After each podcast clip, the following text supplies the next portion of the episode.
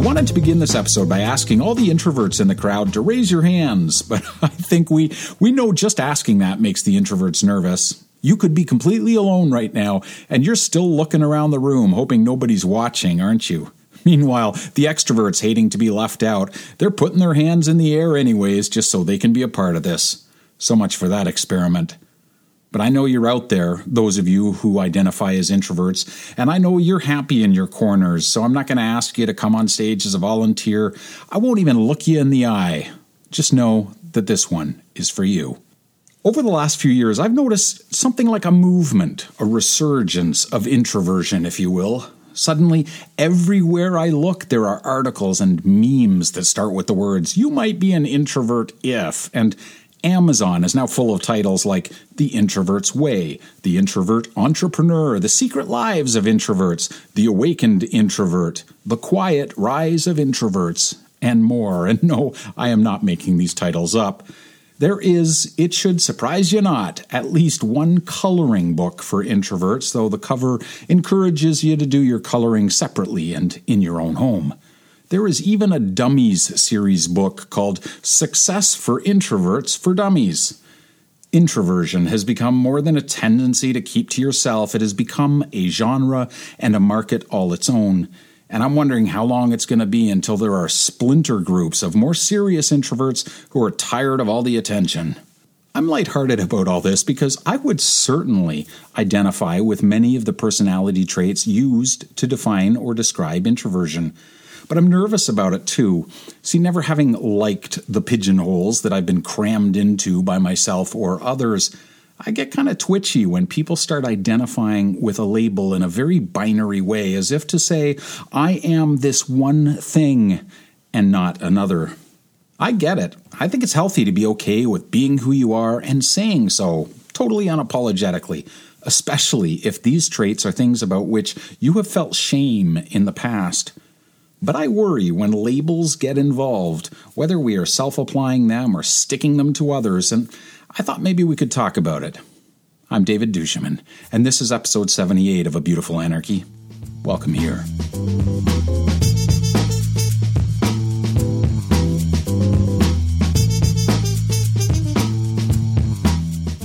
It feels ironic that being an introvert is now a badge of honor, given the introvert's general lack of desire to show that badge to others, doesn't it? And yet, I think it's important that those who always compared themselves with the more extroverted among us to the to the ones so inclined to the spotlight and to the ones that because they lacked the inhibition to stand out in a crowd and volunteered to do whatever it was for which volunteers were called while our hands remained at our sides, I think it's important that the quieter qualities are not only acknowledged, but celebrated. There's got to be a connection between these introverted, quieter qualities and creativity. Creativity draws upon a rich inner life, and the muse tends to reward those who take time to themselves to quietly process ideas and to make things for the joy of making rather than the acclaim that a more extroverted person might hope for or be more comfortable with. A bent toward introversion has huge payoffs when it comes to focusing on the process of being creative. We tend to listen more than we speak. We pay attention and watch for longer before jumping to action, especially if others are watching. And all of this pays dividends in creative work. So it's probably about time that our culture acknowledged the value of these traits many of us felt so self conscious about for so long. Okay, so you weren't the captain of the hockey team, and you weren't as popular as Steve, who was. I'd like to see Steve throw a flawless pot from a lump of clay or write a novel, and, well, you know what? Maybe he can. We all contain multitudes, and though it is unlikely that Steve is now quietly composing haiku in his bohemian loft in Soho, I like to think it's possible. There's a thread here that I want to keep track of because I want to come back to it. But my point in bringing Steve up is that there are people in our lives to whom we compare ourselves, and it's probably good that at some point you realize the scale has never been fairly calibrated and your quieter qualities, while they may never win a hockey game, They are as important to who you are and what you do, especially as a creator, maker, or artist, as Steve's more extroverted qualities are to making him good at what he does. There were very few trophies, if any, that were given out for the things that might have interested the introverts when our personalities were really beginning to reveal themselves and galvanize in our younger years. Even those of us that might have really excelled at writing or ceramics, photography, or those quiet, unsung, introverted heroes of the AV department who ate their lunch in the sound booth with the, with the lights off. There was no acclaim. We had no cheerleaders. And I don't say this wishing that there had been. I suspect many of us played those roles so willingly because of the lack of an audience or any chance of having to stand in front of one. It was a big part of the appeal. Never mind the fact that we were just really friggin' good at those things. And becoming better, too, because we weren't distracted by Friday night parties or busy social lives. The downside is that few of us had a shelf full of trophies that might now and then have buoyed our confidence. And even now, some of us aren't sure there's a place for us in a world that rewards the extrovert and overlooks those of us who choose to stay at home rather than attend the awards show, even if, or especially if, we had accolades coming our way. So, yeah, it's time the quieter qualities and those that possess them, or perhaps are possessed by them. It's time that they were honored and celebrated. And if you generally identify as an introvert, then you need to know you're not the only one.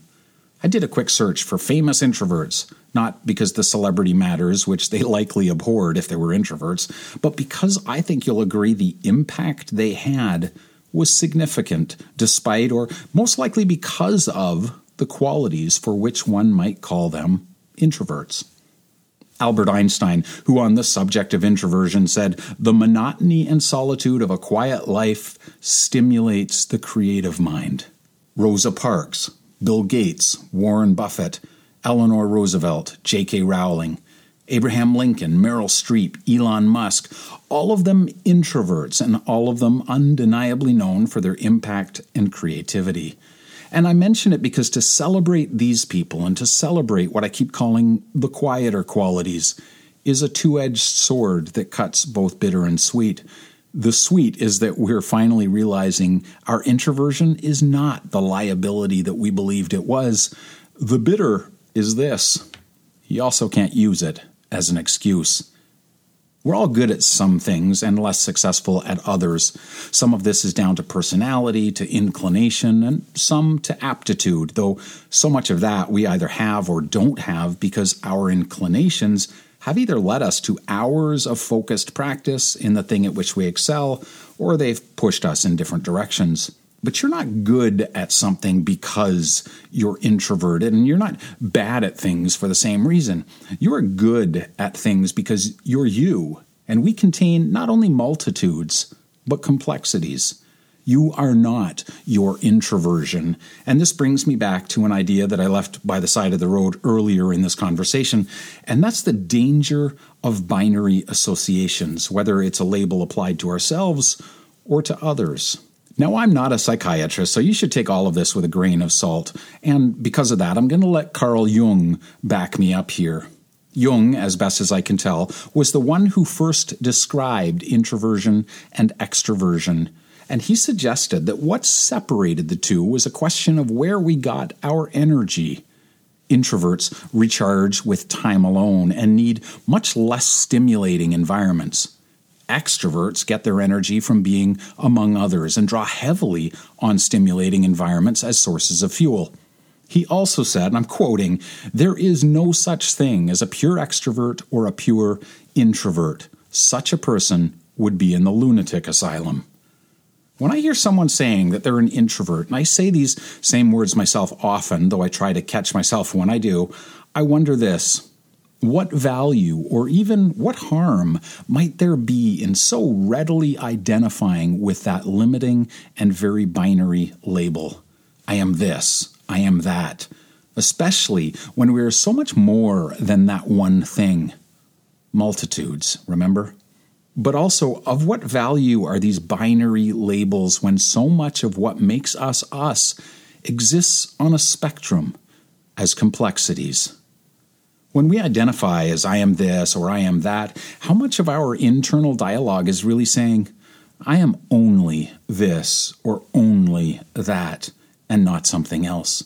And how much of it implies that we are unchangeably these things? Oh, I can't do that. I'm an introvert. Are you sure about that? Are you so sure you're an introvert that you're not willing to try things that, once tried, might prove you're not as far along on the introvert to extrovert spectrum as you thought? Are you sure that your quieter qualities exclude others? If introversion and extroversion are about where we get our fuel, and look, I know psychiatry has come a long way since Jung started using these words, so things might be seen a little differently now. But if it is about how we get our fuel, is it not possible that while this is an important conversation to have, we might, we just might be making a little too much of it?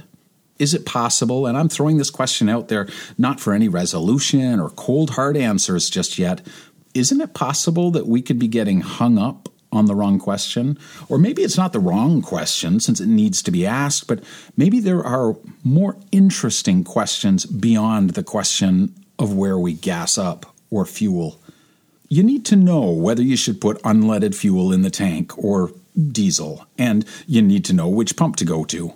My Land Rover was a diesel. My Jeep takes gasoline. It's necessary to know the difference, to respect the difference, and to fuel accordingly. It's important not to expect the one to be like the other.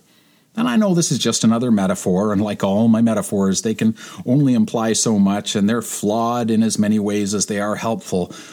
But if we're all fueling at different places and in different ways, doesn't at some point the more interesting question become where do you want to go once you're all gassed up? And from there to talk about how we'll get there, whether that's in a crowded bus, a van with a few friends for company, or no one but ourselves for company.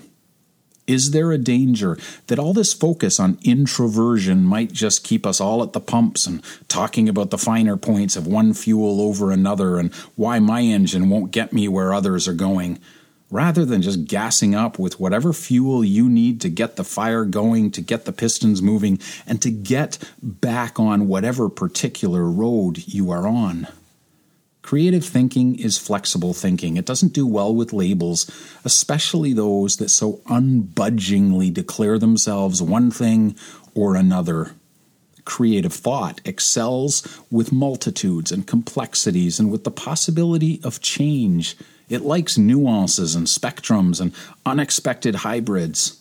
I was a deeply introverted person who had a 12 year career in comedy. My shows were exhausting, but I refueled alone, quietly, backstage. I sit somewhere on a continuum, perhaps closer to the extrovert than some will ever be, and not as close as others who seem to be so at ease just being on all the time. But these things are not limitations, they're just observations a recognition that my fuel isn't available at the same pump as yours, that where I'm heading is probably also as different from where you're going as the color of our vehicles.